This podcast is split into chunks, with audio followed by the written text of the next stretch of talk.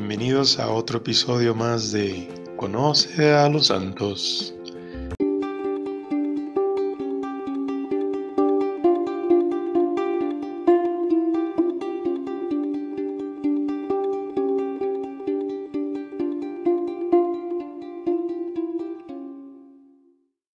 Y es que este 6 de julio aprenderemos sobre Santa María Goretti, Virgen y Mártir. Santa María Goretti, la Inés del siglo XX, nació en Corinaldo en el año 1890. Sus padres eran Luis y Asunta. Tuvieron en total seis hijos y emigran de Ferreri di Conca. Trabajaban como colonos eran unos terrenos no muy bien, no muy buenos.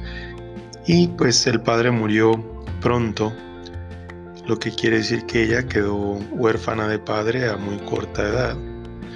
Así pues quedaron solos Asunta y los niños, el mayor de 13, María, que era la segunda, y animaba a su madre. Mamá, no tengas miedo, le decía. Ya vamos siendo grandes y el Señor nos ayudará y ya verás cómo salimos adelante. Asunta le había de trabajar en los trabajos del campo, pero no olvidaba la educación de sus hijos desde que aprendían a hablar y les enseñaba la señal de la cruz y a rezar ciertas oraciones. Ella rezaba con ellos. Marieta como llamaban cariñosamente a María, atendía todo sobre las labores de la casa. Arreglaba a los hermanos menores, iba por agua, guisaba, cosía, hacía todo lo que la mamá anteriormente hacía para que ella se encargara de trabajar y así mantener a sus hermanos y hermanas. Además, tenía que atender a otras dos personas que vivían en la misma casa, de nombre Juan Serenelli y su hijo Alejandro, un muchacho de 20 años. Alejandro era un muchacho normal, pero de algunas malas intenciones y esto con el tiempo le hizo daño. Comenzó a fijarse con muy malas intenciones perversas en Marieta, que solo tenía 12 años. Una brutal pasión se encendió en Alejandro que no pararía hasta intentar saciarla violentamente.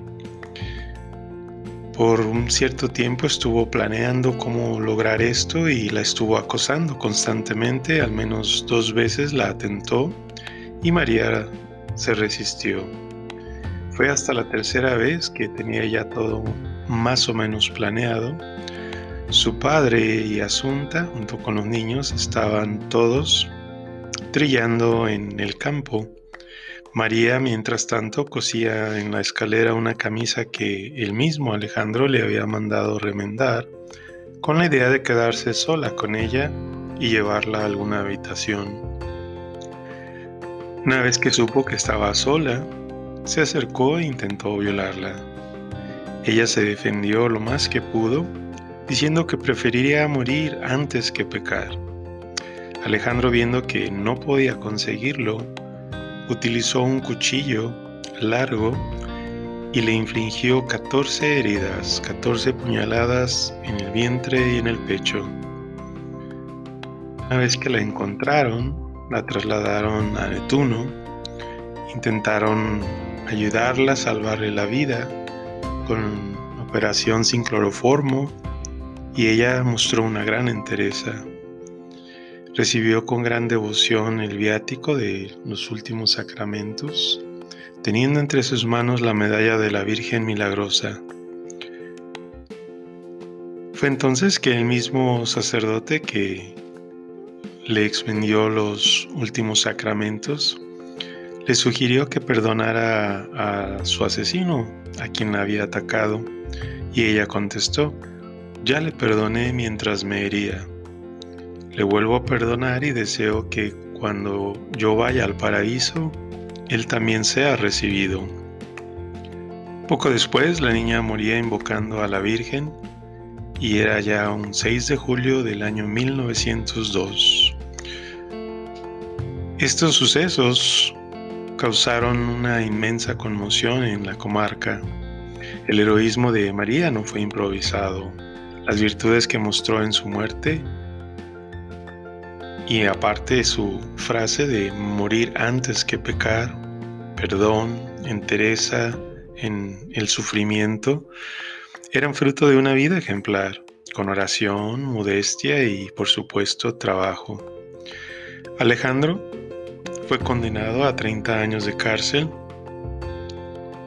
después de un tiempo que se arrepintió y solo deseaba que su pecado fuera perdonado una noche en un sueño vio a María que le ofrecía un ramo de flores. Él así lo interpretó como un nuevo perdón que le devolvió la paz. Por su buena conducta, le condonaron tres años de cárcel y así pudo salir antes de cumplir el tiempo que le habían sentenciado.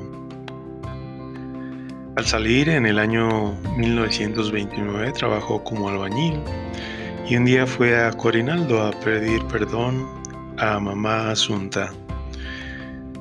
Ya en la misa de, noche, de Nochebuena, fueron juntos a misa y comulgaron, él y ella, la madre y el asesino de su hijo, de su hija.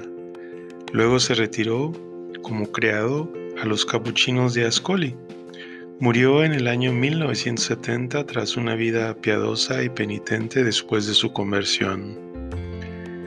El día 24 de junio del año santo, en 1950, fue un día grande en Roma, una fiesta en la que en la plaza de San Pedro el Papa Pío XII canonizaba a una niña, Santa María Goretti.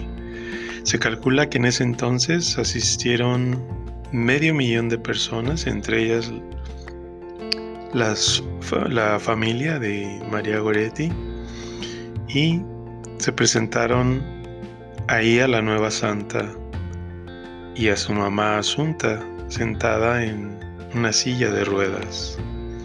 Era la primera vez que una madre presenciaba la canonización de su hija. Alejandro siguió la ceremonia desde Ascoli. Cuatro años después, mamá Asunta también iba a reunirse con Marieta en el paraíso reflexiones, pues podemos encontrar bastantes. ¿Qué hacer con la virtud, las virtudes que nos enseña María Goretti?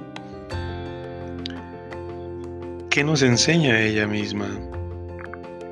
Creo que la principal es la vivencia, la virtud de la pureza, pureza de alma y cuerpo, el perdón, perdonar a nuestros enemigos a pesar de que nos hayan causado un daño irreparable, como también lo hizo Juan Pablo II al perdonar a Ali Akka, quien tratara de asesinarlo en 1981. María Goretti pues nos enseña a ser fuertes ante situaciones difíciles confiando siempre en Dios.